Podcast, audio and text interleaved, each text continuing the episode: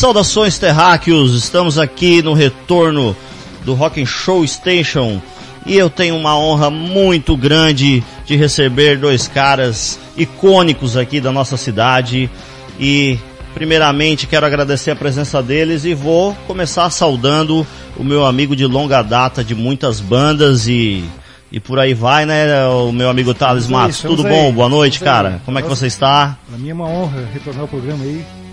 Convidado número um, junto com o brother Ricardo aqui. E vamos falando sobre rock and roll e músicas alternativas. Ricardão, Ricardo Vicente, como você está, meu querido? Boa noite, André, e queria agradecer aí por pela pela lembrança de, e, do amigo e parabenizar pelo programa. E, e assim, e, e, conversar sobre uma, uma coisa que a gente gosta né, no, no dia a dia, no final de semana, na, na semana, que é um pouco de, de música, certo? E o André, como uma pessoa né, que tem, já tem longa história também junto com, com o Thales, e aí eu vou, até eu vou aprender agora com, com as coisas, com as histórias deles. É isso aí. Não, é isso que é bacana, né? Esse convívio que a gente tem na noite, a gente conhece muita gente e a gente vai fazendo amizades para a vida toda e a gente vai tendo uma afinidade, né? Tanto em gostos musicais quanto na questão da música, né? O, esse contato mais próximo com o instrumento em si e, e o Thales há muito tempo vive da música, assim como eu também uh, procuro seguir esse caminho e é bacana ver a perseverança e o a garra do nosso amigo Thales Matos, que além de Agora tem muitos projetos que a gente vai falar ao longo do programa, mas vamos voltar um pouco no, na história do, do, do, o que que aconteceu, como começou aquele, aquele menininho com a sua ah. guitarrinha nas costas, ouvindo vinil, né? Que eu sei que sempre foi aficionado por discos. Como é que foi o início do, do Thales Matos, o guitarrista? Cara, eu sempre gostei de música, assim, desde criança, né? Assim, eu sempre fui bem eclético desde criança também. Assim, né? é, e eu sempre gostei de música desde cedo. E primeira, primeira pessoa que bateu, assim, que eu via guitarra, assim, foi o Peter Frampton, cara. Né? Peter Frampton. Já começou bem. É, né? E aí eu vi assim, pô, aquele riff de guitarra dele, né? Que. Break on the Rules ali. E depois eu, eu, eu ganhei uma guitarra e eu achava que a guitarra ia fazer o que o Peter Frampton fazia. Aí eu fiquei, pô, mal decepcionado, pô, a guitarra não faz nada, cara. eu achei que a guitarra ia, ia falar e. Pô. Mas enfim, mas não, mas uma hora eu consigo. vou ficar. Aí veio o tal do Rock in Rio. Né? Aí pronto. Qual deles? Hum. 80 aí? 85. Cinco. Eu tinha uns 9, 10 anos, 9 anos. E aí eu vi aquilo, cara, assim. O, as, o Iron tocando, aquela. Aí pronto, acabou. Isso aí comecei então, tudo que é coisa de rock, figurinha. Na época tinha os álbuns figurinhas, né? Que a gente colecionava e tal. E como depois comecei a ver shows que tinha na cidade, região, né? E as bandas, tinha muita. As bandas na época eram muitas bandas de música própria, né? Coisa hoje é, é diferente, as pessoas falam mais cover e tal, mas naquela época tinha muita banda de música própria, né? É, no Floripa tinha o. Como é que é aquele grupo Engenho também, que era tipo, era tipo um das aranhas, só que mais cultural, assim, não era tão, tão rock, né? E aqui a gente tinha o Carnicete, né? Várias outras bandas tinham vocês. É, e, tu, e, essas bandas tudo tocavam na rádio, em horário nobre, cara. Né? Verdade. E isso, essas foram as bandas que eu, que eu comecei a ouvir, assim, né? E tinha o Grupo Tubarão também, que fez um sucesso, que teve o Carlos Trigger no teclado, que depois foi pro Legião Urbana. Então olha só o nível de música que a gente tinha. Então, e era tudo música própria. Né? E e depois, é, a, tanto é que a minha primeira banda foi uma banda de música própria. Uhum. que a gente não. Primeiro que não sabia tocar cover. Né? E... e... qual foi esse projeto de autoral? É uma banda de death metal, cara. Olha só! Olha só. É, em que ano era isso? Ah, isso era 90.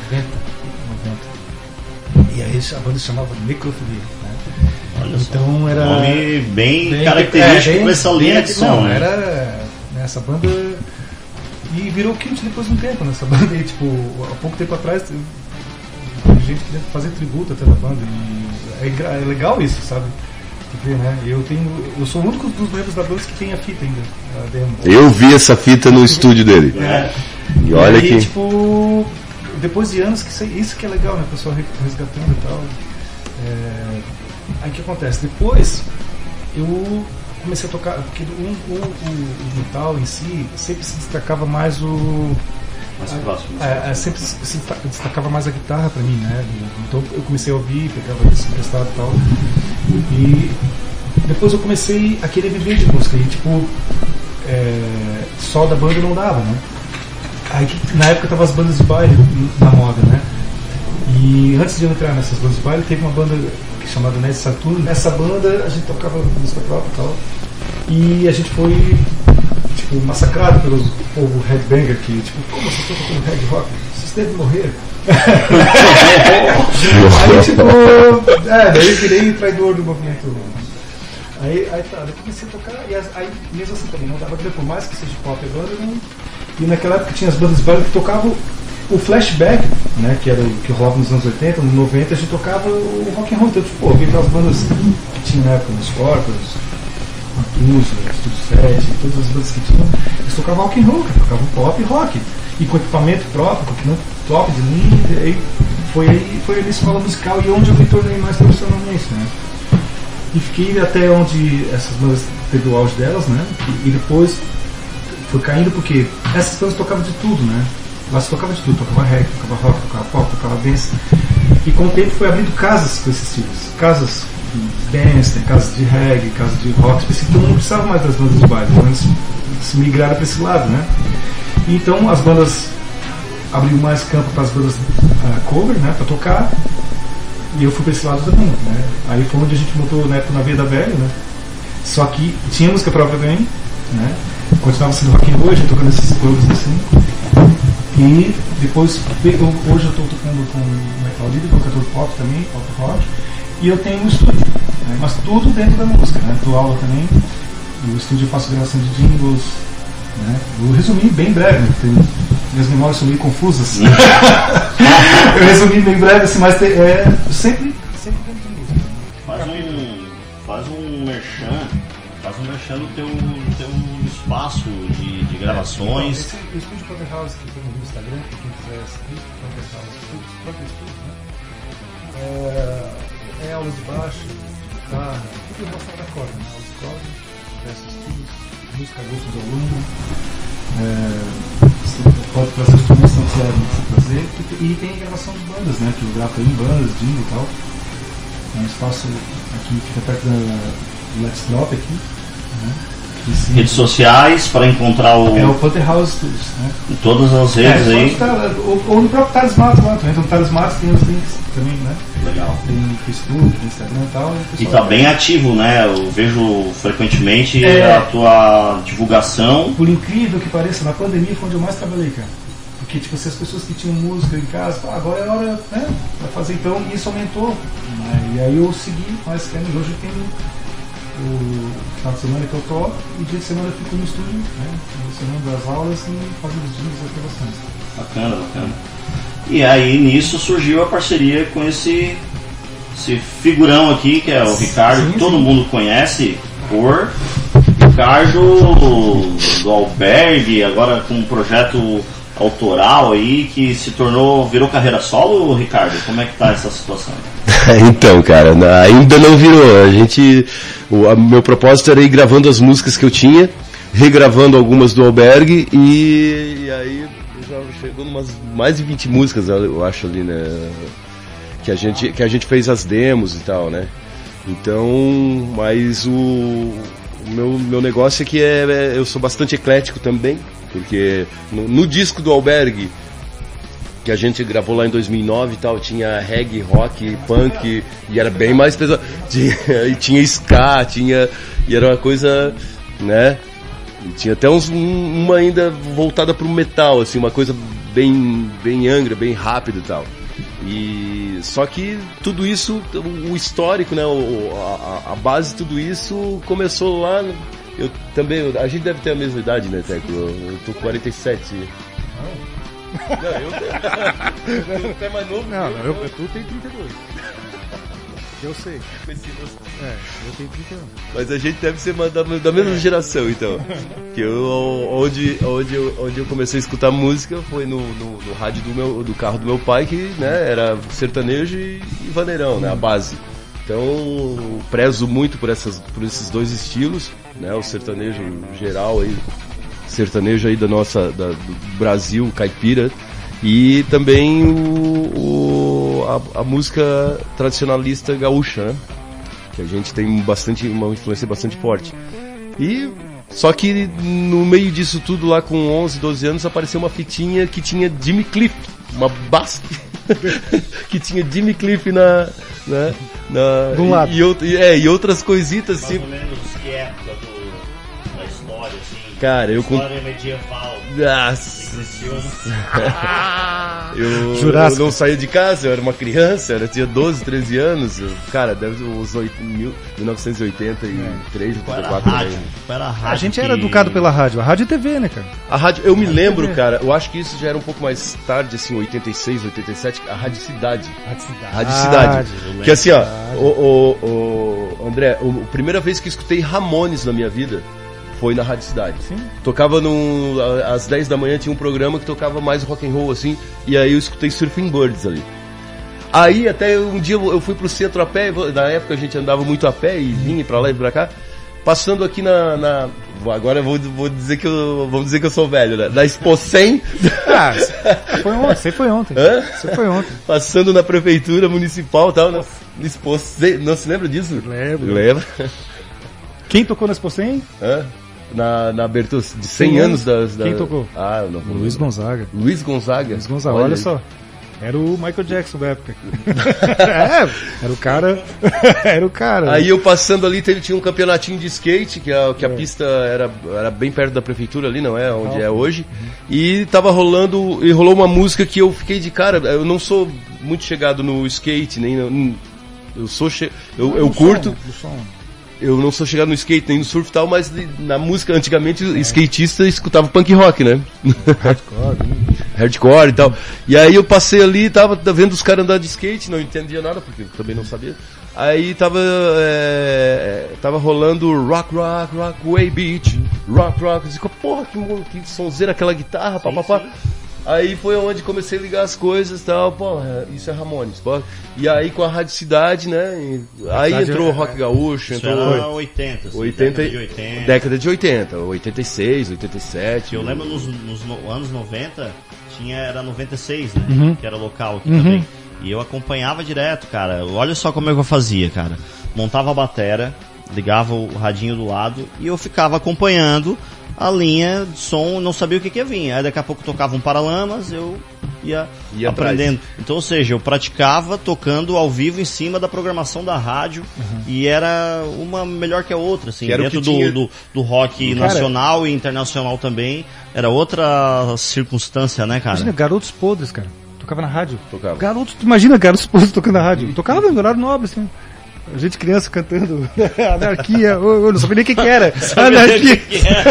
é, mas eu tinha aí cantando Garotos Podres, replicantes, camisa de Vênus, que era tudo censurado, né? Tinha o Pi, né? Não, não, é- nem ser o Pi que tinha Pi, né? tinha alguma coisa que na. aquela história do Camisa de Vênus que, que tu sempre conta pra Ah. gente que eles não aceitaram o nome da banda e eles. É, que o, eles estavam estourados já, mas não tinham gravadora, mas eles tinham um público absurdo e os, pô, como vocês não têm gravadora aqui? Os caras botavam duas, três mil pessoas no show, daí os caras, uma gravadora, não sei se foi a Warner, a gravadora do Titãs, eu acho que era na época, da, daí, ó, cara, a gente vai lançar vocês, porque vocês, já têm tudo, tem público, só que vocês têm que mudar o nome da, da, da banda, cara, senão não tem condições.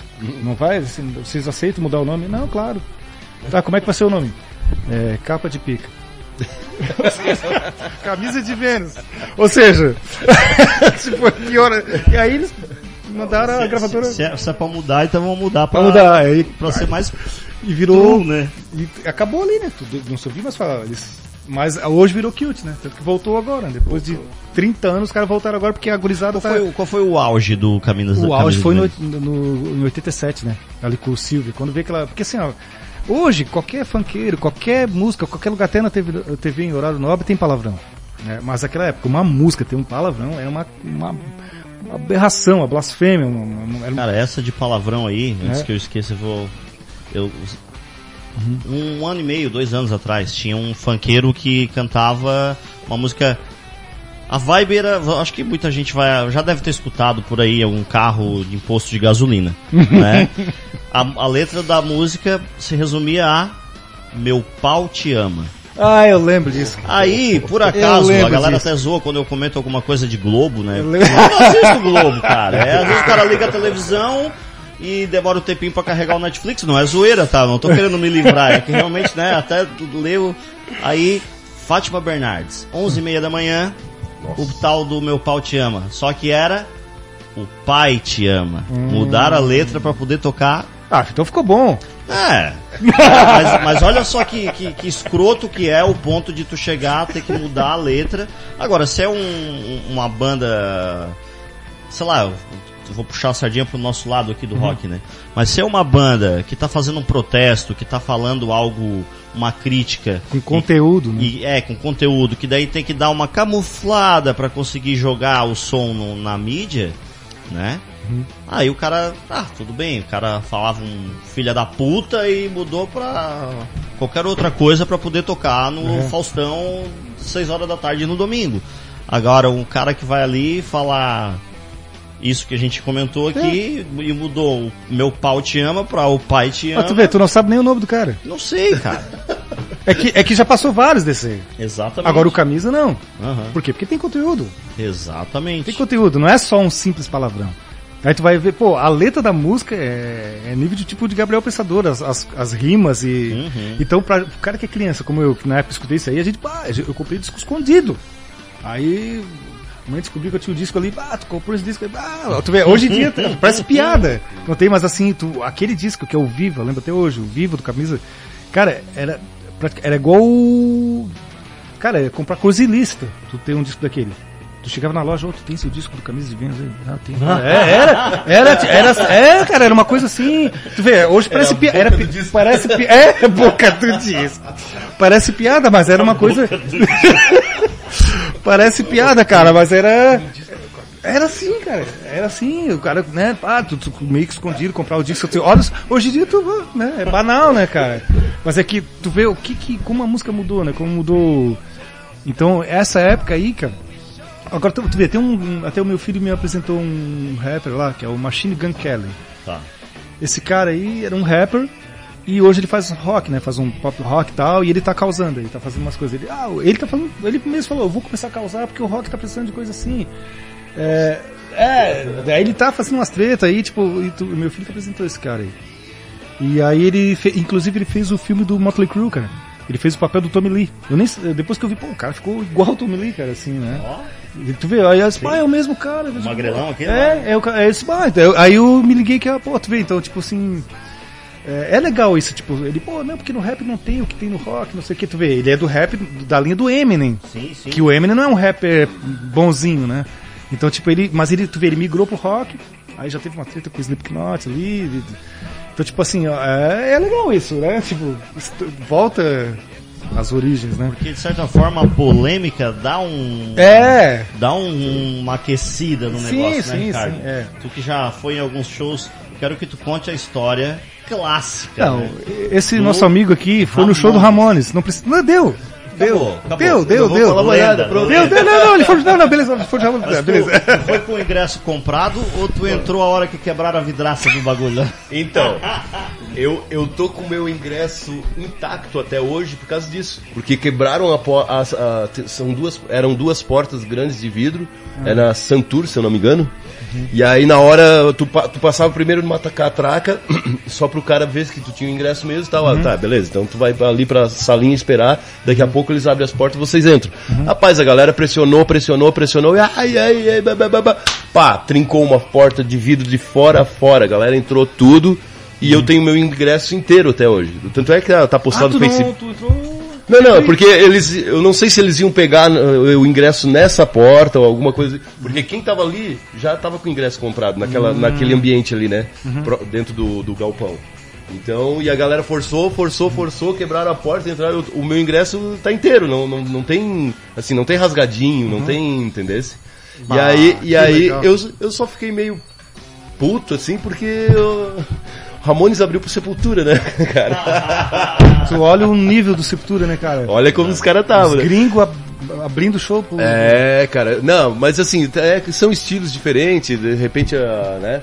Mas assim, quem abriu mesmo foi Raimundos. Primeiro, eu não sei se foi o prim- primeiro show do Raimundos em, na- na- em foi, Santa cara. Catarina. Acho foi, É, acho que foi. ele- É, 1994, eles já- cara. Eles já estavam. Que nível que estavam Raimundos nessa época?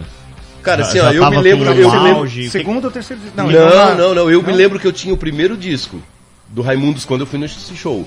Então eles já estavam fazendo show nacional, assim, mas também não, não era conhecidão, não. É. Eu acho que não era conhecidão. Assim, porque. É, assim, porque pra abrir pro Sepultura, olha o nível que os caras estavam. abriram pro Ramones, o Ramones tocou, tá, tá, tá, e depois veio Sepultura, né? Então, porra, foi o show dos sonhos, aqu- aquela coisa de, tu dizer assim, ó, um adolescente lá com 15 anos escutando Ramones, né, usando o que o, o que o, o que o André usa até hoje, né, o, o tênis All Star preto.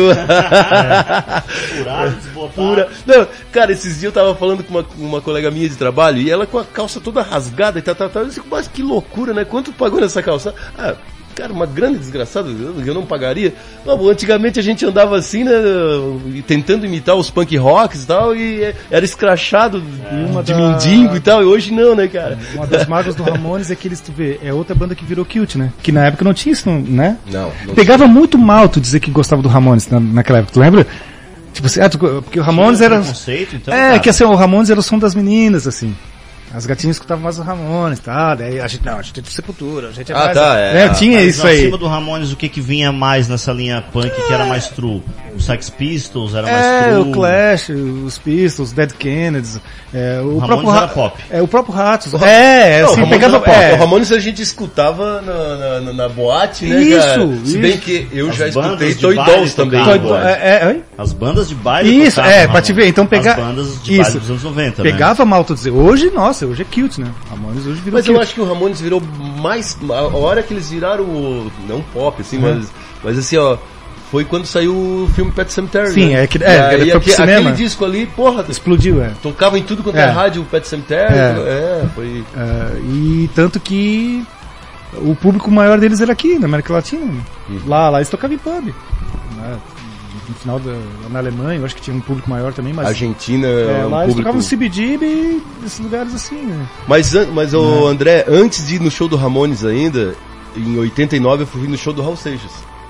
Eu tava com 14 anos. Esse- aqui- o show que aconteceu Aqui na aqui, Circus, aqui na Circus. Aí é verdade aquela história que ele tava loucaço pela cidade e a galera achou que era um, era um sósia, um cover, um, Cara, um impostor. Cara, tu sabe que essas histórias aí já aconteceu algumas, né? De ele chegar, tentar entrar no show, o cara, o cara dizer assim, não, tu não pode entrar. Não, mas eu sou o Raul Seixas, não, o cara não acreditar que ele era o Raul Seixas. Tem no documentário dele. É. Ele apanhou do delegado.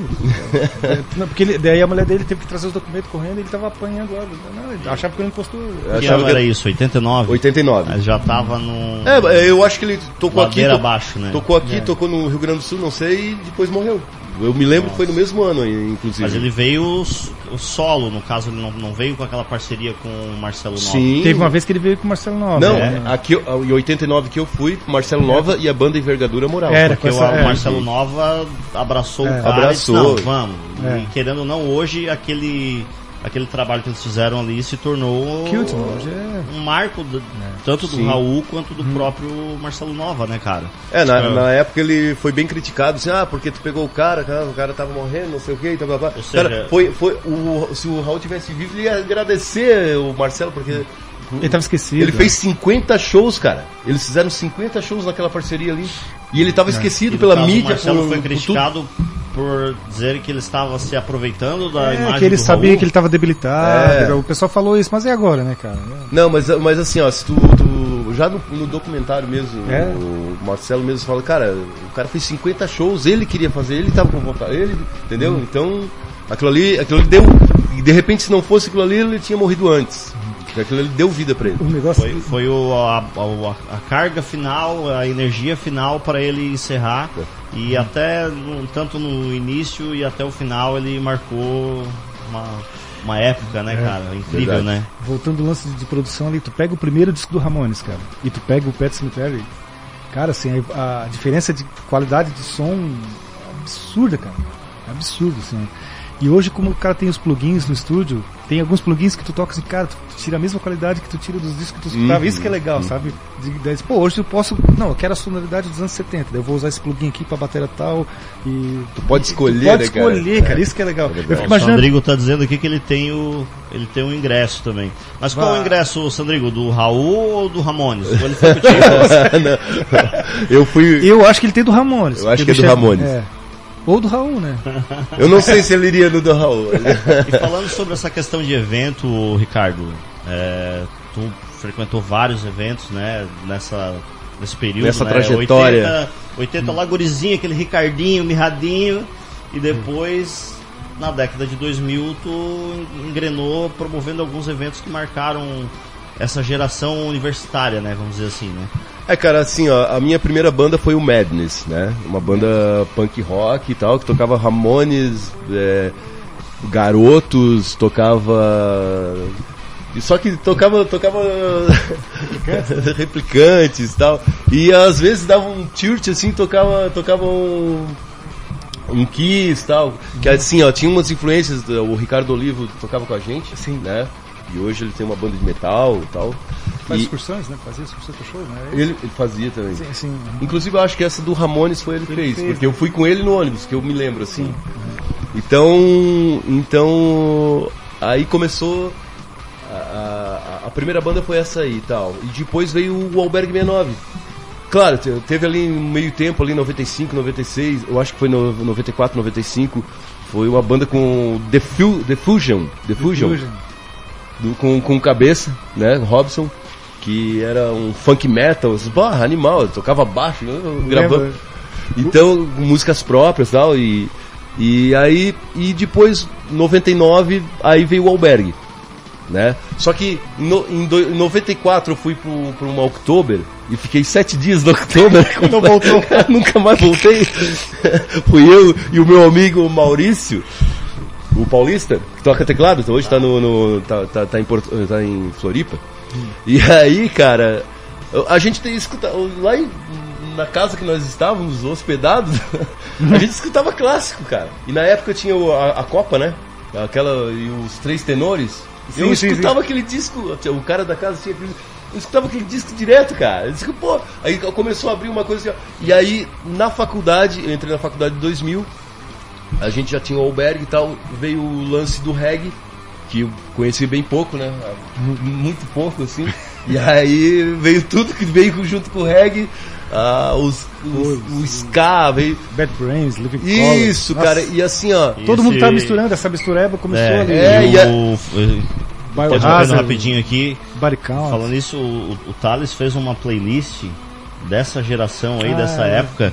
As, né, vou até ficar ligado aqui a hora que entrar o agendamento da playlist pra gente anunciar pra galera do Instagram e redes sociais, enfim, pra acompanhar, porque foi uma playlist que o nosso mestre Enciclopédia Ah. do Rock aqui montou.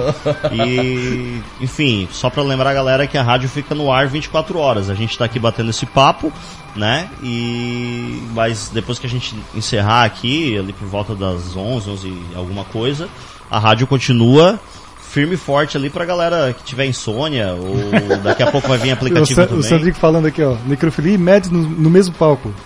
E a, a Mar Rocha apresentando. Lembra disso? Ai, ai, ai. Já pensou? Olha só, cara. Esse Aí aí, é- esse aí é os anos dourados do, É, do punk. Mas desculpa, eu te interrompi ali, Ricardo. É, e daí aí o Albergue 69, ah, surgiu o Albergue 69, que na verdade o Albergue 69 nada mais era do que um- uma casa que, que, que abrigava alunos, e era uma casa normal, uma, uma família e tal, só que o número da casa era 69. E aí tem o dono, o filho do dono era o, é o Não tem Mar- nenhuma conotação, nada. Não né? tem nada. O pior que não, cara. O pior que a gente tinha um, um site que eu tentava, com- em 2004, a gente participou de, do, do, do- Berçário Atlântica e tal. Aí eu, eu- a gente fez um site e tal, e tinha músicas já gravadas e tal. E a gente, e eu lá dentro, eu trabalhava na Unesc, e lá dentro eu tentava acessar, acessar o nosso site e não deixava. Não deixava. Porque é o seguinte, tudo, é, é, o, o- o- a informática lá, a hora que tu acessava alguma coisa que talvez fosse alguma coisa com Uma conotação. conotação qualquer. com pornografia, alguma coisa, ele já não deixava acessar. Entendeu? E aí o que acontece? E aí o que acontece? Albergue 69, porra, eu não consegui acessar o meu site, o site da minha banda, cara. Tá ligado? Tipo, é algo tipo camisa 24 da seleção brasileira que ninguém quer usar, assim, não tem nada a ver uma coisa com é um número, cara. É simplesmente um número. E aí, cara, e aí, e aí com, com, a, com a experiência, com a experiência na, na universidade, é, congresso, viagem e tal, eu aprendi a dançar forró, né? em São Paulo. Oh, essa eu não sabia. essa eu não sabia. eu aprendi a dançar. Ah, eu, eu, sabia dançar o vaneirão, sabia, mas daí eu. Não que eu saiba dançar também, eu acho umas maravilhas. tu anda com um triângulo na mochila? Cara, eu adoro aquele triângulo. Eu incomodo com aquele triângulo. Olha. As gravações dele, tu trouxe um. Uh, alfaia? Né? Eu tenho um tambor de maracatu que eu trouxe do Recife, que é uma alfaia. Como é o nome dessa música que você gravou lá? A gente gravou o Gatanhão de Marisma. Tem, o... tem no YouTube, né? Tem no YouTube, Gata... Gatanhão Moqueado. Gravado com. Gravado com alfaia. E qual. dá a especificação exatamente aí no YouTube, porque terminando aqui eu quero dar uma olhada nessa produção. Como é que a gente acha esse som aí? É procurar por Ricardo Vicente. Tá. Aí no, no, no meu canal ali vai, vai ter o disco, o demo que eu gravei com, com o Thales, né? E aí é Ricardo Vicente, o nome do disco é, Brisando. é um desenho feito a caneta, assim, do magrinho tocando violão na, na, na beira do mar. E stop motion, assim. É, e o sol lá curtindo o cara e escrito assim, ó, brisando, aquele marzão azul. Que legal, que as Massa. letras falam daqui, né? Tem bastante Então, coisa, e, né? e as, aí essas letras, tem muitas regravações do, do Albergue, que o Albergue não gravou também e tal, tipo o Filósofo do Mar. Já que- tinha naquela época. Sim, que é uma que era uma música do Eduardo Marangoni. Quando eu toquei, olha, eu toquei em 96, eu toquei com Leipzig do Fernando Cabreira. Não sei se vocês chegaram a conhecer. Hã? Então, e o Eduardo Marangoni era, era baixista, daí a gente começou a fazer umas letras e tal, e ele fez Filósofo do Mar, e ficou um, um, um esquema tipo The Wailers, cara. Um letra reggae, dele? um escasinho, a, a letra é essa letra toda dele. E aí, é, melodia do Guto, Guto Naspolini, que ele botou a- a- as guitarras em cima e tal. E cara, assim, ó, arranjo do o, o Guto, na verdade, foi um parceirão meu do Albergue, né? Que quando a primeira música que eu escrevi do Albergue foi Morro do Farol, que até ficou conhecidinha na, na Sim, época, ali em uma- 2000, 2004, 2005, Teve 2006. um barulho, né? É, tocava na rádio. Porque a gente participou do Berçário Atlântida e tal. E, e aí o, o, esse- o Guto foi um grande parceiro meu na, na, na produção e, e criação dessas músicas. Só que, uma coisa que eu tenho que falar, dele, agora a gente veio aqui para falar do, do, do- da, da música também, do, do- da produção e tal. É, produção é mais com o Teco, mas assim, o esquema. ideia foi tua. a ideia- mas os negócios de escrever, né? O que, que eu penso quando eu vou escrever uma música? Ah, o Morro do Farol. Porra, um lugar louco, paradisíaco do caramba, lá em 1999, que eu nunca tinha ido tal. Quando eu fui, eu disse, porra, isso aqui, que loucura, que massa. Vou fazer uma música. Mas o que, que eu vou fazer? Uma coisa já que parecida com alguma coisa? Não, peraí. Daqui de cima eu vejo todo o litoral. Né? Tu tá lá em cima, lá no top, vindo, né? Então assim, e aí entrou os arranjos do Guto, de quase todas as músicas do Albergue na, na época ali, né? E hoje também a gente conversa muito ainda, eu ainda fiz, eu- eu fiz alguma, alguma coisa com ele também faz um tempo. Então assim, é, abriu abriu uma, um leque assim, ó, porque o, te- tinha ska, tinha rock, tinha punk rock, tinha balada, né? E tinha e tinha uma coisa uns mais speedzinhos, um speedzão assim, mais um metal mais Então assim, é o, é o que eu penso da vida assim, o negócio tem que ser bem bem eu acho, né? Ou seja, tu transformou, tu, tu transformou o- o- essas composições, esse estilo, baseado no que. na, na- na tua essência musical. Na vive- e na ouvia- vivência. É, e na vivência. O que, que eu vou escrever? Né? O que, que eu vou dizer? Ah, Não, mas vou eu digo, mas eu digo no a, a letra em si, realmente, pô, tu tem experiência na tua área acadêmica, Uhum. volta e meia a gente acompanha, né, tu fazendo as tuas expedições e tal, mas eu digo essa questão musical para produção do teu material foi o que tu, o, o, a, a, tua estrutura desde de gurizão. Cara, tu escutava o, o velho punk rock lá dos anos 80. Sim, sim, e aí sim, aquele sim. lance mais Califórnia nos anos 90, né, Thales? Então, tu que acompanhou a produção dele, eu acho que é mais ou menos isso, né? É uma, a gente, a uma gente construção, teve, né? Nós teve, tivemos algumas bases até assim, em Sublime, né? Sublime novo, Não, é, os- essa- as coisas. Tá atual, cara. Uhum. Assim, muita, é isso que eu fico de cara, que as músicas foram gravadas há tanto tempo, é, né, feitas há tanto mas tá atual, assim. É, que não muda, né? Como diz o João Gordo, né? É que não muda, as coisas.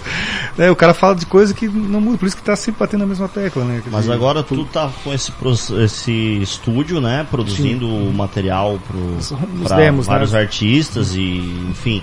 Só que tu também já tem uma trajetória de música autoral, já participaste de vários projetos. Como tu falou, a tua primeira banda foi autoral. É. Mas já fala um pouco pra gente das, da- dos projetos que tu teve, assim, que te, que te marcaram, assim, ou algo que tu para pra escutar e tu diz, poxa, valeu a pena. E, e.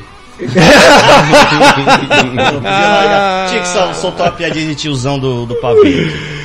Cara, assim, ó, eu. Eu tive. Eu gravei uma vez um, um estúdio com umas músicas que era do amigo meu, o Johnny, que era um surfista das antigas, amigo de infância.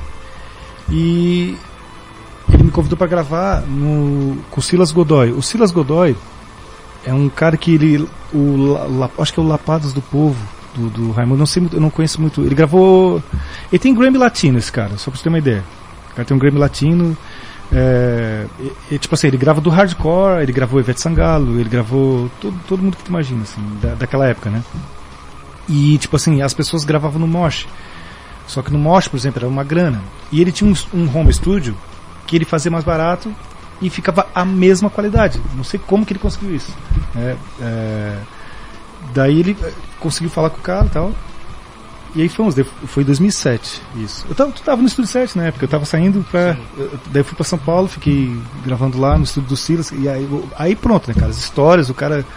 Que, tipo assim, todo aquele. Eu, eu coleciono discos também, né? Daí Todas aquelas pessoas que eu ouvia falando histórias dos caras, assim, ah, como é que é gravar fulano, como é que é gravar cicano, como eu vi ele gravando, como é que ele fazia as coisas, as mixagens, tudo eu aprendi lá, assim, de muitas coisas, né?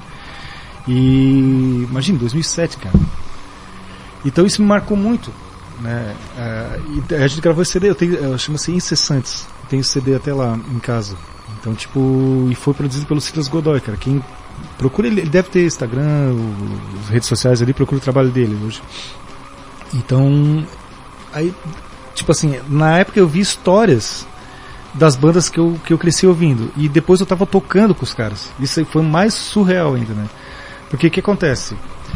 Como o rock eh, ficou um público, né? Quem gosta de rock gosta e é um público seleto, né? Então o que acontece? As bandas ficaram também ruim para elas. Né? Ficou ruim pro RPM, ficou ruim para as bandas grandes. Então o que acontece? Cada um tem a sua carreira solo e na carreira solo eles vêm sozinho. Eles não vêm com a banda, porque se torna caro.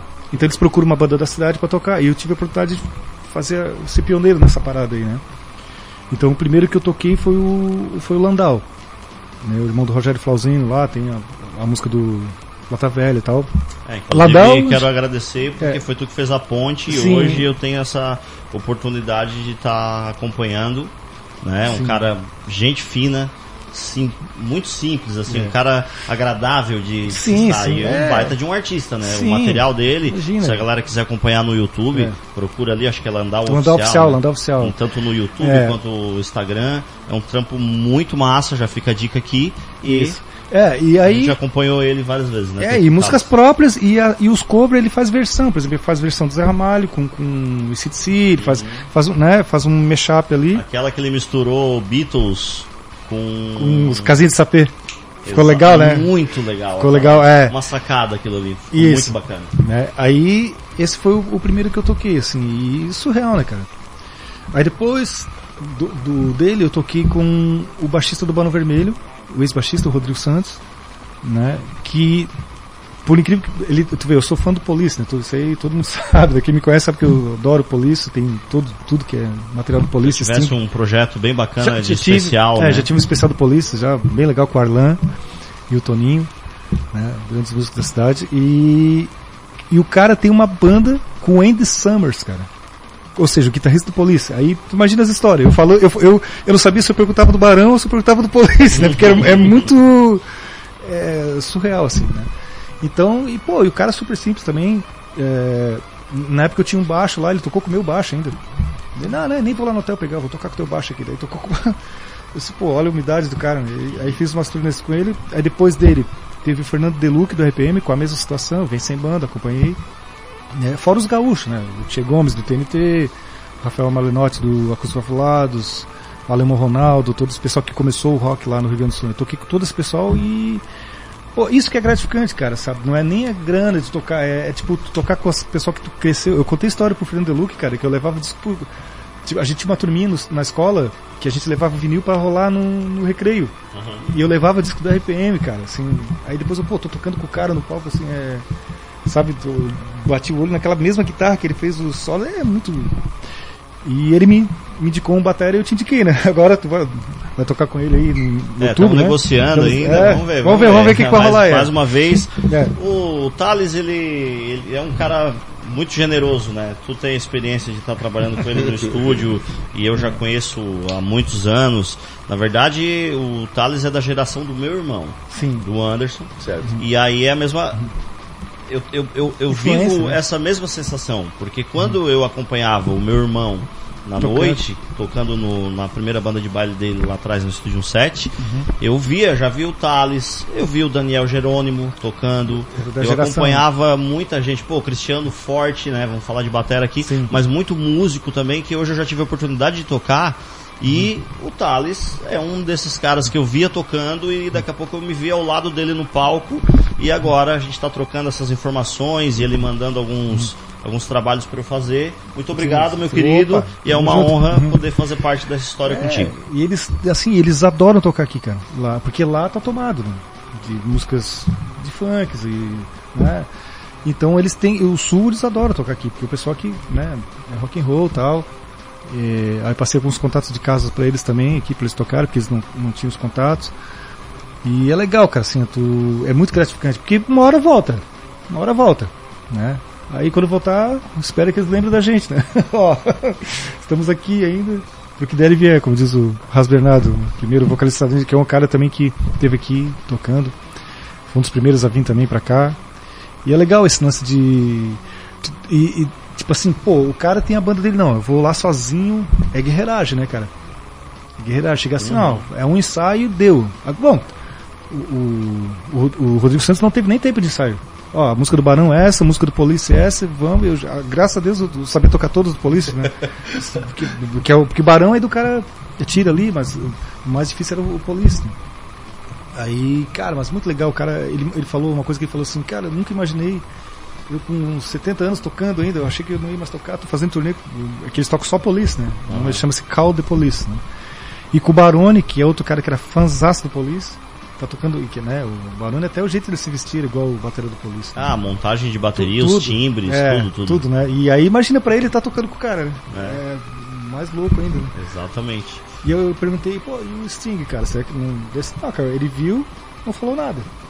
Mas é porque por enquanto é uma turnê brasileira, né? Depende se for fazer uma coisa mais fora. Mas acho que tá tranquilo, porque sair no site dos caras, tudo, Uhum. né? Agora É. eu quero saber um pouco sobre essa parceria entre vocês, né? O Ricardo trazendo as composições, as letras, tu auxiliando na parte técnica e na parte de arranjos e tudo Sim, mais. é- Quantas horas vocês já se dedicaram para esse projeto e os frutos? Como é que estão os frutos dessa parceria Ricardo e Thales? É que eu perguntei pra ele assim, ele tinha as músicas, mas não tava gravado. Ou tava assim, gravado de repente só ensaio. Eu disse, pô, mas essas músicas não podem ficar perdidas assim, né, cara? É que Tem o que gra- Alberg gravou 12 músicas e eu tinha mais, Mais- umas 10, é. umas 12, mais, É, mais de o, 20 o músicas. acervo gigante, então tu teve que compilar, Ah, não. É. tive que- espremer e pegar só o suquinho ali, né? É, e tem mais ainda, né? É, o pior é que eu tenho mais. O negócio é. Eu tava falando pro Thales aí agora, é, falta tempo.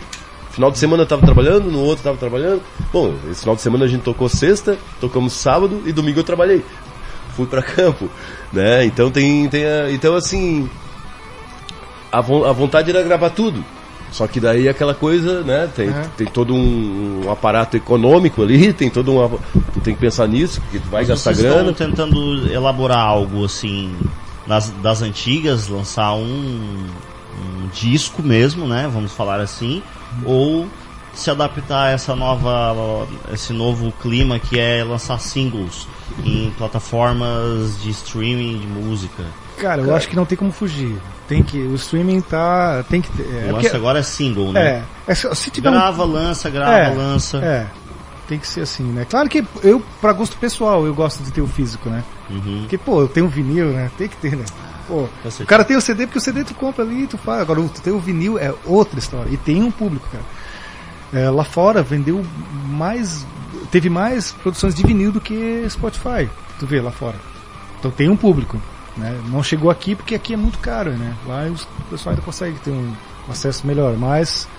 É porque o vinil é uma obra de arte, né, cara? Não é só o disco, né? É, o- é toda a capa, é o. Todo um contexto, não, né? não é só. Tu, a produção tu fica lendo ali, é, é, é sagrado. E a né? galera às vezes pega no meu pé, mas o que eu gosto do vinil é o chiacinho da agulha. Aquele- É, saudosista. Sabe, a galera, isso é um ruído. Tu gosta de ouvir ruído? Não, eu gosto de ouvir aquele barulhinho da agulha. Não, tu gosta do VHS também, né? Aquela, aquela coisa, aquela imagem torta. É, aquela coisa. Aí não. Poxa, daí. Tu vê como aí tem é diferença, demais. é demais, né? Tem coisa que o, o, o olho ele gosta de, de um segmento. É, E o ouvido, ouvido. gosta de outro. E o ouvido ele gosta do, do vinil. Certa a- resposta. Aquela sujeirinha do vinil. Já o disco, pô, um, um Blu-ray, um full. É. né? É Full outra HD história. É Aí outra pode. história, né? Aí pode, Assistir um Rush É. R40 full ali, aí é outro. Como é que pode, né? Como tem discrepância de... de- É, mas... É, é- é sensações, né, cara? É. O, tudo é questão de tu estar num mom- determinado momento, a tua vibe vai ser, vai ser outra, assim. Então, é, a música ela mexe com todos os sentidos, né, cara? Porque tu tá ali, tu tá vendo às vezes um- uma banda tocar e tu tá escutando, e aí já tem o clima, aí já tem o, o conteúdo alcoólico também, É. se mistura. Não, por exemplo, o Lenny Kravitz, cara. O Lenny Kravitz é um artista do, da década de 90, né? Ou seja, mas ele faz som retrô. Agora que tá mais até, tem umas pitadas eletrônicas, alguma coisa assim, mas ele buscava a sonoridade dos 70. Ele gravou os dois primeiros discos dele no estúdio do Jimi Hendrix, cara, de 67. E os caras, bato, tá louco, ninguém mais grava aqui. né? Daí, tipo, não, eu quero. Ele teve, teve um, um equipamento que só quem tinha era o Paul McCartney é, dos Beatles lá, uma mesa de som lá, eu acho que era uma mesa. E ele pediu emprestado para poder gravar, para tirar o som, tu vê? Olha só. Porque ele quer aquela sonoridade. Então, produção musical é muito louco. E hoje, cara, tu tem plugin, eu tenho um plugin lá da- do Jimi Hendrix lá. Da, do, pra o Electric Ladyland, que é o estúdio dele, né? Que tu tira os, tu tira, cara, tu dá pra tocar, gravar os discos do Jimi Hendrix igual, assim. Igual. Tu- não tem que tirar, os timbres, tudo, a regulagem, tudo que ele usou, tudo certinho. E isso pra várias bandas, né? Tem, Mas falando sobre o timbre do Jimi Hendrix, Hum. ele conseguiu aquilo ali na sorte, porque tudo, tudo deu certo no momento, aquela saturação ali no, na- na- no- É. no, no instinto mesmo, Essa- ou ele buscou aquilo ali e, enfim. É, eu, fiz, eu, eu, estudo, Hendrix, estudo- né? eu tive que fazer um estudo para fazer o, o tributo, né? Que foi um projeto que eu tive também do Hendrix. O Hendrix é o seguinte, cara. O som dele pesado veio do The Who, né? O, o, o grande guitarrista, o Pete Townshend do The Who, que conseguiu fazer. Os, porque tinha Beatles, tinha Rolling Stones e tinha o The Who. The Who era, era é alienígena pra época. Se, se alguém inventou o heavy metal, é o The Who. Sabe, o som pesado. Black Sabbath teve o tema, né? Aquele tema obscuro, mas o som, né? Aquela pegada de guitarra, aquele som barulhento veio do The Who. E junto com o Led Zeppelin, né? Então, e o Hendrix, cara, o, o que ele revolucionou mais não foi do, o pesado, foi os, os timbres tipo de phaser, de flange, que é aquele som psicodelia, aquela coisa, né, pra quem não conhece, pra quem não entende do, do que eu tô falando aqui, é aquele som psicodélico mesmo, aquele som que escuta "Bah, que barulho estranho, é porque ele tomava os LSDs, né, e ele falava pro produtor, ó, quero esse som da viagem que ele tinha. Tanto que tinha uns- umas fitas, que quando eles iam produzir as fitas, estava escrito assim, ó, é, não mexer. O som é esse aí mesmo. ele deixava escrito, cara. Tipo assim, os caras, o que é isso? Não, é, esse, é isso aí mesmo. aí o produtor, ó, eu quero esse som aqui, dá um jeito. Aí o Ed Kramer, que é um produtor, gravou vários discos do LED. Tu vê quando tu começa a gostar de produção musical, tu sabe o nome dos caras de produção, tu não sabe o nome seja, do, a gente do músico. acompanha no- na nossa trajetória. É, a gente começa ouvindo músicos os músicos, né? é. Primeiro começa pela banda. Vamos lá, É. Rush. Quem É. são os caras do Rush? É. Ah, temos aqui o Alex Lifeson, o Geddy Lee É. e o Neil Peart. Depois tu começa, pô, mas quem era o empresário dos caras? É, tu começa. É, e quem era o. Quem Não. era o road do Neil Peart? Por exemplo, falando o lance do Police ali, que eu sou encarnado de Police. Tem uns discos reggae, de reggae, tem umas pitadas de reggae no Rush. Né? De- daí tu vai ver o produtor do Police. O, os Signos e o. é, Eu, eu não sei, no, dire- são, são dois discos, os Signos e o, o Signo eu tenho certeza que foi o, o produtor do Police. E eu acho que o Grace Under Pressure também. Ah, são os dois na sequência É. ali no início dos anos 80. Viu que né? não tem umas pitadas de reggae no meio Tem, das músicas? Daí você fala, tá ali o produtor de polícia ali. Então, tipo, tu começa a estudar os caras que produzem, cara, e é, é incrível. Às vezes eu tô escutando som assim, pô, que sonoridade, parece com a banda tal, fui ver, tá lá o produtor do cara, bah.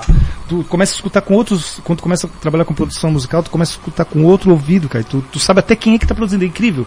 Sabe um solo que- de bateria que tu escuta, ah, esse bateria é o fulano, tu, né, tu- a- o som muda, tu, ah, esse é o cara que produziu, certeza.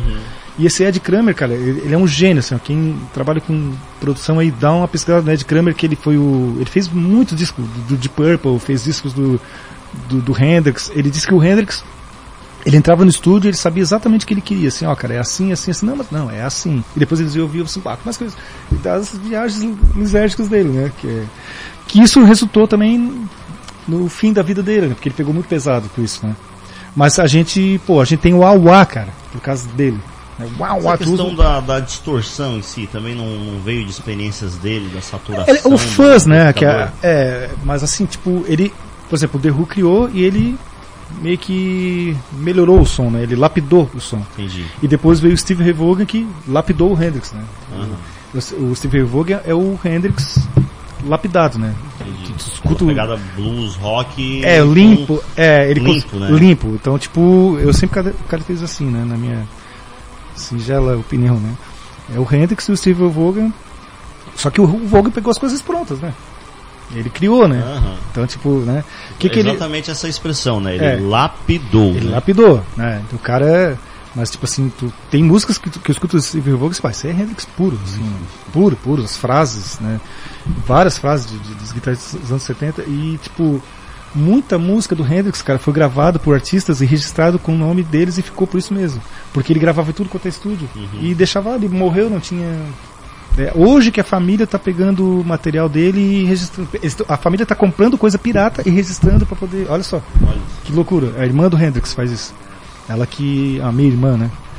É, antes era o pai dele que cuidava disso. Dele. Ela, ela pegou assim, não, eu vou ter que comprar os, eu vou ter que entrar nos piratas. Daí pegou um pirata, ela, tipo, mandou o pessoal mandar pirata pra ela que esteja em boa qualidade, né, para não pegar uns arranhados. E ela tá digitalizando e botando. Ah, bem legal, que tem muita coisa. é, Ele era paraquedista do exército. É, né? E, e, e quanto tempo, assim, digamos, foi o, a trajetória musical dele? O, ele, ele realmente começar a, vamos dizer assim, profissionalmente e o término da vida dele. É, tipo assim, ó, em, em 67 ele estourou. Mas ele já era famoso com outro nome. Ele era muito famoso nos Estados Unidos como Jimmy James. Né? E ele nessa pegada, É, guitarra e Não, voz. O cara tocou com o Little Richard, que era o, era o maior cara do rock. É, o Chuck Berry, o Little Richard, o cara era guitarrista do Little Richard. Jimmy James. Pra época, os caras eram os, Era os top, rockstars é, da tipo época. assim, né? é, Isley Brothers, que é nos Estados Unidos, banda de soul music, que, que influenciou o Tim Maia, ele era guitarrista do, do Isley Brothers, que tu, tu pesquisa o Isley Brothers, os caras são deus lá nos Estados Unidos. E ele já era famoso. Inclusive ele foi pra rua do do Little Richard porque ele, ele, ele aparecia mais que o, que o cara, tocava guitarra com o dente, com o Little Richard, pô, esse cara aí, qual é, qual é, qual é, qual é, dele? qual é que é dele? roubando a cena. É, daí ele para, daí foi indo, foi indo. Aí ele. Ele, ele pô, vou montar minha banda, cara, porque eu já toco todo mundo aí. Daí fez Jimmy James and Blue Flames. Né, que era tipo aquele. Como é que é o nome daquele? Gene Vincent and Blue Caps, né? Que é os Renato e seus Blue Caps, vem do, desse Gene Vincent. Né? Aí ele fez o Jimmy, Jimmy James and Blue Flames, né? Blue, Blue Ca- só mudou de, de cap pra Flames, pra chamas, né? E aí nesse show que ele fez, cara, tava a namorada do Kate Richards. Ela assim, ela, quando ela viu aquilo ali, assim, que, que é esse cara aí? Não, esse cara toca aí no bar aí. Não, tá louco, esse cara tem que estourar. né? Daí ela foi, chamou o empresário do Rolling Stones, né? Daí o Andrew, né? Ele foi lá e, né? É, nada a ver, toca nada. o Rolling Stones desprezou o cara. Dela, não, não. O cara era, o cara era, do, era do business, não sim, era do... sim. É, ele olhou assim, não, não é isso tudo, não, não. Daí, aí tem aquela banda The Animals, né, que é uma banda famosa, dela conheci o baixista do Animals, ele tava saindo da banda pra querer trabalhar com empresários, assim, daí ele, ó, cara, tem um cara que eu acho que tu vai gostar. O cara, olha que ele só viu o cara e disse, não, não. Primeira coisa, tu já vai mudar o teu nome. O teu nome é esse aqui, já vou te levar pra Inglaterra, tu... e e o deus do Hendrix, né, porque, uh, algumas pessoas sabem, outras não, era o, o Eric Clapton, né? Tipo, o, eles, eles sempre, ó, oh, quero conhecer o, o, Eric Clapton. Ele, não, vou te apresentar todo mundo. Os não, eu quero conhecer o Eric Clapton. tipo, você cortou. Aí tá, daí eu digo que o, que o Clapton tava tocando na cidade, tava pichado nos muros. Clapton é Deus. Olha só, as pessoas pichavam no Clapton é Deus. Daí ele disse, não, vou... Clapton já estava em carreira é, solo já. É, já tinha saído do Cream. Não, era o Cream. Era o Cream ainda? Era o Cream, é. Ah. O Cream. Daí ele, ele foi lá e. Isso tem no filme do Hendrix, né? Tô contando aqui coisas que eu já tinha lido, mas tem no filme, né? E eles retrataram um retrataram filme igual, cara. bem próximo do que realmente filme, foi? É, eu, eu, eles mostraram o Hendrix muito violento no, no, no, no filme. E ele tu, era mais paz e amor, é, assim. Eu achei, tu leu? Pelo que eu li, né? Assim, ali ele é um cara violento, sei lá. Não, não sei se condiz, não condiz com o que eu li. Né? E daí nesse show o lá, tem um cara que quer fazer um som contigo aí. Que naquela época era assim, os pessoal subindo no palco, veio o Woodstock ali, um monte de gente em cima do palco não tinha. E ele, ó, oh, tá, não, beleza. Aí a hora que o cara tocou, o pessoal começou a gritar o nome do Hendrix. Daí o cara ficou puto. Pô, como é que tu vem aqui? Faz isso. Rouba a cena, rouba a cena. cena mas daí ficou amigo, daí, daí começaram a trocar ideia. E logo depois o Cream acabou, cara. Não sei se isso tem a ver. Mas o Clapton ficou tão. Não, eu vou ter que acabar a minha banda, eu vou seguir como Clapton, carreira solo. Foi isso? E meio que se viu, pô, vou é. ficar pra trás, esse é. cara vai vir, vai roubar a cena. É. Ou seja, aquela visão mercadológica. É, é. Então ele, pô, vou ter que ir, já que eu sou o Deus, né? Aí as pessoas começaram a pichar no muro de, de Londres, é, Hendrix para Papa. tipo, Clapton para Deus e Hendrix para Papa. Tá?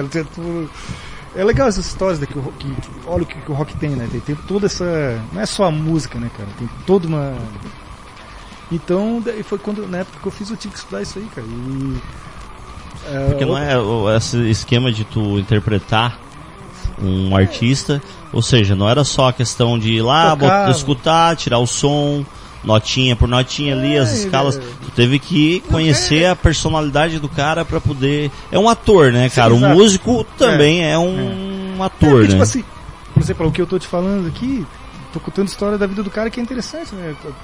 Não é só tocar, ah, o cara tinha ah, Bacana, a gente pode criar um quadro aqui pra sim, gente é. falar sobre artistas específicos, bandas. Sim, sim. Ah, esse aqui é uma enciclopédia, né, é. Ricardão? Ricardão, me diz uma coisa. E os frutos, cara, dessa. O que o que o que, que tá. O que, que tá. Tu que é o cara da biologia, vamos falar de frutos. Os frutos dessa parceria, dá mais detalhe aí, onde é que a gente pode encontrar o resultado disso? Cara, na verdade é o seguinte, o objetivo era, era gravar tudo que eu tinha, primeiro. Certo? Era gravar tudo que eu tinha escrito, tudo que eu. Porque assim, ó, cara, era, e eu, eu via que era música, eram músicas boas, eram, né? Porque nós tinha lá umas, umas 12 gravadas com albergue e daí sobrava mais coisas.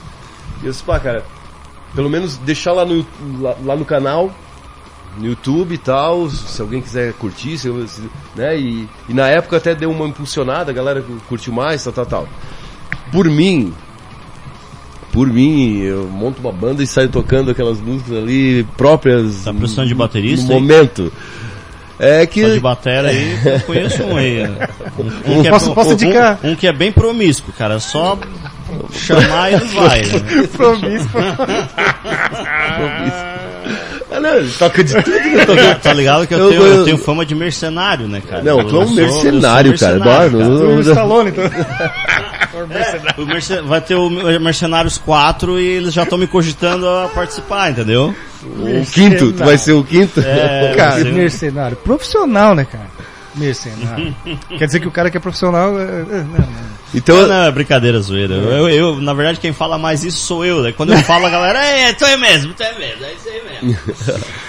E eu acho assim, André, que eh, na época da faculdade ali, a gente tocou em várias festas, muito, na, na época do albergue mesmo, né? Da, A gente tocou em muita festa. Nós começamos lá em 2000, festinha de junina na, na universidade, e depois as festas de curso, três, quatro cursos, principalmente da biologia, da galera do, da festa Liberte Seus Bichos aí, que deu muitos Foi. frutos, né?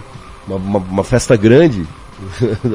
a gente, enquanto participava do curso lá, eu hum. estudava tal, não, não, não, tinha noção do que essa. E era uma gurizada. O cara que organizou, o cara que organizava a festa e e, e, e, me convidou para tocar a primeira vez, era meu estagiário. né? A gente ia para campo tal, o bicho né, trabalhando e tal, o cara era meu estagiário. Tipo, hoje, hoje é um profissional da área e tal, mas assim, é, eram alunos, cara. Os caras. Aí a festa Liberte Seus Bichos, o. Essa o, festa foi era, Nossa, teve, teve umas. Várias, várias edições. Várias né? edições. E assim, ó, mil, mil e poucas pessoas, cara. Absurdo. Era, era os locais. Quais eram os, lo, os locais que vocês. Eu lembro de algumas que foram lá no próximo à Vila Olímpica lá. Então, na Vila Olímpica, no, no restaurante. Todo, todos foram lá? Não, não. não Começou não. aqui na Clipper. A primeira foi ali perto da tua casa, na Clipper. Ah, é, As duas primeiras, se não me engano. É. É que eu não, não tenho o histórico, assim, né? Porque eu não, eu não ajudei a, a organizar. Eu, eu, eu comecei a fazer parte tal por causa da banda, tá? E o Gurizão era nosso estagiário e. E aí o seguinte, agora as, gran, as grandes. As, oh, opa! As grandes. As, ali foram, foram aqui no restaurante do, do, do Vila Olímpica. Aí teve é, na, na, Associação Salvaro, que foi, eu acho que foi uma das últimas grandes, a 2010, Associação é, dos Contabilistas. Então assim, ó, só que daí a gente tocava e o nosso repertório, cara, era, era tão, tão louco, porque assim, daí entra o meu, a, a minha influência de, né? Nosso repertório, olha, a gente aquela coisa, né? O punk rock, o, o pop, o rock nacional, tal, mas metiam Nação Zumbi, na época que eu não tinha um tambor de maracatu ainda. Metia ali o bicudo beija-flor. Foi forte, né? Chegou aqui, né? Chegou aqui. Só, que, só que é o seguinte, cara. Aí a galera, porra, uma, uma galera alternativa, um, alternativa, um público alternativo, principalmente dos cursos ali biologia, história, geografia. Não, mas vinha a galera da engenharia e tal, mas tu, tu, tu viu que o, via que o público era uma uhum. coisa já, né? É, já com uma cabeça meio tudo, né? Tudo igual, assim, tudo parecido. E aí foi indo, deu certo, tocamos várias peças e de vários cursos ali, tá? E aí gravamos o Albergue 69. E o objetivo do Albergue era ir para São Paulo, tá, tá, né? Com, com o Thiago o Thiago e tal, o, o nosso baterista, que a ideia dele uhum. era isso. E eles foram, eu, eu não fui. Daí foi que a banda foi com outro nome. Eles mudaram o, o nome e um pouco da linha da. Isso, mudaram bastante a linha, porque eu. Cara, o Albergue 69, na realidade, é o seguinte, o Albergue 69 é a roupagem sou eu aqui que tô aqui. É aquela coisa de festa, cerveja, mulher e. Entendeu? Era isso. Agora, coisa muito certinha. É, eu, conhe, eu, conhe, eu, conheço isso aí com outro codinome, isso aí, né? Thales. ele, fe, ele fez uma versão tupiniquim do nosso clássico do rock, aquele né? A frase clássica do rock e o Ricardo fez uma versão tupiniquim, né? É, é sexo, drogas, rock and roll, é, isso aí? Já, é. já deixou o negócio mais abraçado. Não, porque, porque assim, cara, eu toquei com muita gente. Toquei, né? Sexo, X salada e rock and roll. que que cara, depende. Um é, é X salada, né? Cara, mas, mas assim, ó, é, é que a essência do rock, aquela coisa de, a, da amizade, da, e, e, e, como, tu, como, como, tu falou antes, Thales, não, não era uma coisa técnica, não era o. Nossa, não, cara, não. Era, era violinha e tal, é. né? E a gente ia pras festas, e festa de aniversário, e festa disso, festa daquilo. E eu mesmo, não, né? eu era mais. E assim, que não tinha lugar para tocar. Não, não, tem hoje. Hoje o pessoal tem lugar que tem ar-condicionado para tocar. A gente, a gente sonha, é, é, ensaiava para tocar naquele mestre Nossa, Na nossa época, né? lá em 90 e poucos, com tu, a quantidade de pubs que tem hoje para tocar, Nossa. olha que sonho que era, cara. Por isso que hoje tem essas bandas boas que tem aqui. Hoje tem uma afinidade de bandas boas aqui. O cara tem um leque para ver shows, que as bandas estão tudo boas. Tem lugar, tem estúdio para ensaiar com tudo. Não, e falando tecnicamente né? como músico, para aprender. Eu, eu tirava música em fita cassete, cara. É. Eu fui ter acesso a videoaula é. depois de cinco anos que eu tocava bateria que eu fui ver uma videoaula em VHS na, na, na Casa Benedetti. Sim, no Cuca sim. Teixeira. Só que legal isso aqui, deixa eu comprar. É. Daí tá tudo comprei, pronto, paguei né, caro pra caramba. Hoje o cara quer aprender cara? É. qualquer coisa, cara. Mas no YouTube. YouTube. Aí tinha. Não paga nada. Aí as pessoas, tipo assim, tinha alguns amigos nossos que tinham pizzaria e a gente tocava lá, tipo, a pizzaria do Sérgio lá em Cocal, olha, Morro da Fumaça, né? Cara, era, era tipo. Era o point da galera. Aí, tipo assim, o pessoal comendo pizza e uma banda tocando lá, mas lá no fundo, assim, tipo. Aí, né, a gente to- não tinha, a gente tocava na casa de amigo, garagem, não tinha nada, cara. Não tinha e como é que tocar, resistiu as bandas? Porque era, era vontade de primeiro tocar. show, porque- cara, foi um projeto que a gente tinha, eu e o Maicon Nogueira. E o nosso cachê. Um x-salada e uma, eu lembro até hoje, uma suquita de um litro pra quatro. Tá bom, hein?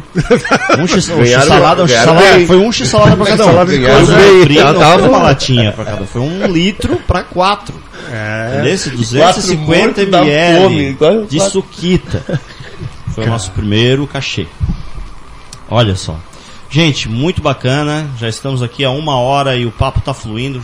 Muito legal, muito legal. A galera aqui dando feedback no WhatsApp. Provavelmente o pessoal aí com vocês Sim, também. sim.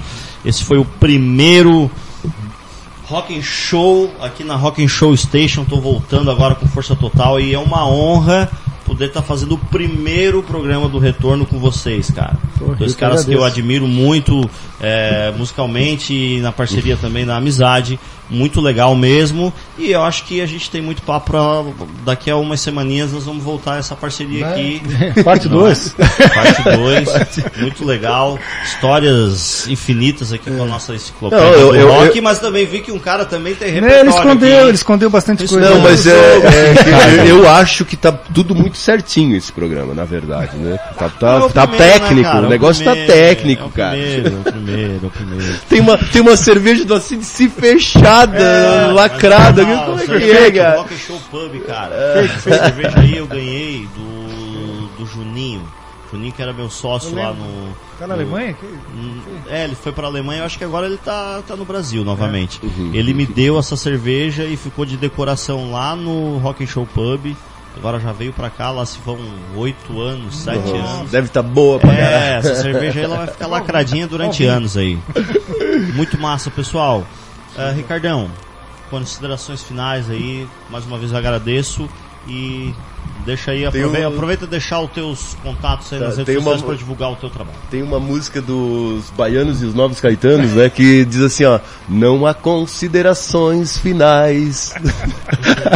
a Cid a dizer. O urubu tá com raiva do boi. O urubu tá com de E boi. eu já sei que ele tem razão. Porque, Porque o urubu tá querendo comer, mas o boi não quer morrer, não tem alimentação. Cara, ô, Chico Anísio, cara. Gênio. Chico Ó, Anísio, gênio. Cara. agora estamos entrando no clima que se quiser ficar uma meia hora aqui, vamos ficar. Aqui é a gente que vai nessa. Não, deixa, eu, deixa eu fazer a minha finalização, ele finaliza daí também. Assim, ó. Vamos lá. É, vamos- é, não, Tem eu, tempo aqui, na verdade, eu tô preocupado é com vocês. Nossa, por Vocês quê? já estão- Por quê? Estão, estão aqui olhando para essas paredes aqui é, cheias de paranhas e, poxa, quando é que o André vai terminar esse programa? Não, Não, tô rapaz. brincando, tô brincando. Mas vamos lá. O, o, as minhas considerações finais vai ter um parágrafo. Não, eu só queria agradecer, André, pra- por essa conversa. Aí quando tu me convidou hoje, ontem, não, semana passada, semana passada, daí tu falou que tinha falado com o Thales e tal. Eu assim, bah, cara, sabe que eu, eu em produção musical, me lembro das minhas experiências próprias, meu, minhas músicas, eu fazer letra e claro que fazer letra e te- tem tem os, a- a- a- as broncas porque para te fazer uma letra na- na- no caso das minhas músicas eu vivi quase todas 99% das questões então é muita tristeza é muita bebedeira é muita loucuragem então né foi, foi, foi, foi triste, foi triste não, foi uma loucura viver tudo aquilo ali, mas geraram letras boas, né? Tem verdade, tem verdade. Tem verdade, Algumas coisas, o Morro do Farol foi um, um resultado bom, mas eu queria agradecer para a gente poder dar um pouco da nossa história aqui. A gente que é lá dos anos 90 lá, e que to- eu tinha, tenho, não tenho até hoje, mas tive, tive 20 e poucos anos no violãozinho que a gente levava para grupo de jovens, levava para festinha de, de primo, festinha de amigo e, E depois o meu violão virou um, um carrum, que não existia carrum na época. Virava ele de boa, eu acabei quebrando e me fudi. Ah, não, mas, mas tu, instrumento de percussão, não, não tem uma parceria muito boa nessa questão de durabilidade, né? É o Não, Jimi Hendrix- é o Jimi Hendrix do, do, do, do ele tocou fogo. fogo. É o Jimi Hendrix do carrão, cara. Quantos, vamos lá, quantos carrons tu já quebrou nos últimos três anos? Nos últimos três anos, cara, assim, ó, eu comecei, a gente começou a fazer acústico há quatro anos, mais ou menos, com, com o Lady Di ali. E aí, só que é o seguinte, eu não. eu- às vezes eu bebo, me empolgo, às vezes. Mas às vezes, cara, eu não tô bêbado, não tô. É que o rock and roll dá, dá, O dá feeling, né? É o dá um feeling do negócio, né? E, e, e- e o carrum é um. é, não tem limite pra mim. É, é- ele, ele é fraco pra mim. Esse é o problema. O cara já começa fazer a- um carrão de adamantium pra ele. o carrum eu já quebrei. Querendo ou não, que, ó, vou, vou falar aqui no E ao carrons vivo. seminovos, né? Eu lembro de Não, ter novos. comprado e. Teve carrum que foi o primeiro to tocado se fudeu. Porque assim, ó. Pô, desculpa, Não, né? pode falar, não, não, não, não, não, pode falar. Não, não, tô, eu tô Ah, rindo por eu- causa que o carrão se pegou. Não, assim, eu vou contar. Eu, eu, eu, o carrão se fudeu, Eu, né? eu vou contar uma história pra vocês massa, cara. O primeiro carrão que eu quebrei, eu acho que foi no posto Dário. Nós estava lá fazendo um som, tá? Com, com o Paulinho do, do antigo vigário lá e tal. Fazendo som, papapá. Eu, o Betinho, o Paulinho e o, o Guidinho tava lá. E de repente ia a loucura. E a última música foi a Hells, é, Hells Bells, naquela loucura. Ah, Hells bom. Bells, Hells Bells acústico no carrum. O acústico no carrum. Eu quebrei sem querer, ela rachou, eu quebrei. Cara, daí eu, daí eu meti a mão assim, ó, pai, tirei. A hora que eu tirei, veio, lascou. Beleza, foi o primeiro. Aí foram um Aí outro. gostou, aí gostou. Aí a galera, só que é o seguinte, a galera falou, ah, que que é isso? Tá ligado? Aí a galera não vai ver imagem, mas eu vou fazer imagem aqui. Daí como é que ele fazia assim, né? Flames. Ó, Plumbers, Plumber. e assim, aí tem uma outra história inusitada, que daí o Paulinho me convidou pra tocar carrão com ele também, numa festa de Dia dos Namorados. Coisa tranquila, coisa tranquila, eu são, Relax. relax, no, no Mampituba, só, né, mesinha com um coraçãozinho de balão, pátio, vai, vai, tocamos, tocamos a noite inteira. E eu, per... não, carro tranquilo, eu perfeito, todo mundo bem, sem beber, sem, sem se alterar. Só que daí a galera foi- também foi bebendo, foi se alterando um pouco, tá? a gente, a gente percebe, né, o público ali e tal. Aí foi indo, foi indo. A última música foi rock and roll do Led Zeppelin. Ah, tu fez aquela abertura no, no? Hã? Cara, eu fiz tudo no carro. né? O solo final, meu o Deus. solo do final, no solo do final eu meti a mão, no, no- no- ele já tava rachando, eu meti de novo a mão, a hora que eu levei o dedo rasgou aqui, ó. Eu peguei ele pelo, eu peguei ele pelo buraco e joguei, cara, e joguei no meio da, da galera, as mulheres vestido globo, aquela coisa social, né? Só que daí todo mundo Ah, a galera tava na Tava vibe, na vibe. mas foi. Peguei o carro assim, eu joguei no meio da galera e foi o sangue junto, cara. Puta que. Não, isso aí foi o sacrifício. no- Paulinho- o- tu vai convidar o Paulinho pra Ah, vir aqui? com certeza, né? Pergunta pra ele dessa festa aí. Sacrifício no Cara, palco. o carro foi pro meio da galera e... Deixa eu contar uma aqui. Thales, nós tocando numa festa em Forquilinha. Aquele dia que choveu pra caramba. Sei, sei, a- Festa em Forquilinha. E esse bicho aqui, chope, né? ele leva um cobel. Tu já viu? Ele leva o cobel Sim, pra sim, fazer sim, o sim, sim. Twist Sister lá, Só né? uma música. eu- E aí ele, ele vem. E nós tocando, né? Tá e, sendo pô, generoso, né? Porque- É, não, não, mas, é, mas era um. É, aqui eu fiz um, um sonzinho meio. Light. Tá. Aí eu tava tocando, né? Porra, fazendo som de levada, né? Pum, tss, tá, tum, tá. Uma nota só na caixa. Daqui a pouco eu. Papá! Eu escutei duas batidas na caixa. Eu disse, não, mas eu não tô dando, não tô ficando louco. Eu toquei uma nota só na caixa. Quando eu olho, ele com a baqueta quebrada, a ponta da baqueta veio certinho rachou ponta na pele da caixa. E fez a nota. E fez. Tá, tá. Cara, mas eu vou te dizer, e com a mesma pegada que eu tava batendo. Desce na cabeça E eu toco rinchote, né, cara? Ele, daí, daí ele ficou olhando pro Cobel e pra baqueta, assim. Cara, parecia um tiro de fuzil aquele negócio, cara. É o impacto que tu bateu a. Né? Ele bateu, a ponta veio, cara, e bateu na pele, só fez aqui, ó. Eu, mas eu só toquei uma nota. né? Como eu fiz isso? Tá, tá. Cara, daí eu olhei pra ele, ele assustado. Aí quando ele vem com esse cobel, eu já disse, ó, vira isso aí pra lá. Isso aí é uma arma, cara. Isso Não, mas aí, agora bicho. eu tô usando um ferro, agora não é mais, não é mais a baqueta. É o Iron. É, cara, assim, eu só, pra encerrar assim, essa discussão sobre o carrum, cara, eu só acho que os carrums são muito fracos mesmo, aquela, aquela folha de 6mm ali, é, porque assim, chega na hora, claro, claro, eu me empolgo e tal, chega na hora H do, do rock and roll, um ACDC, tu não tem como tu fazer assim, Não, não dá. Não dá. Highway the hell, não, Não tem, dá, cara. não dá. Tu é batera, tu A, a- a galera só ouviu aqui ele falando, mas ele, ele fez um olhar apático agora, cantando Highway. Não tem como tu fazer. ah, Tem que ser. Entendeu? Então. Mas é isso aí, cara. Bah, eu tô muito feliz, assim. A galera voltou agora também, depois, depois de um ano e pouco parado aí e tal. A gente fa- fazendo. A gente já tava fazendo os acústicos, tu também tá fazendo o acústico com eles, tal, quando eu posso, quando tu não pode. quando Banda eu- já liberou, né? Banda pelo menos. É, daí agora Voltando voltou, ao, sábado, ao normal. sábado passado foi animal no Maverick ali e tal, o negócio Show, foi... né? A galera tava ga- com uma energia. a galera curtiu pra caramba e ali Forte. a gente deu o nosso melhor, assim. E rock and roll é isso, né, cara? Tem que, tem que esmagar a coisa, tem que, tem que dar, né, Tem cara? que quebrar carrum mesmo, é isso aí. Eu lembro do Marquinhos, quando ele fazia os solos de bateria, principalmente no Brotolândia. E aí ele separava os pratos rachados. É, às vezes ficava lá, né? Comprava um prato novo, ficava um prato rachado.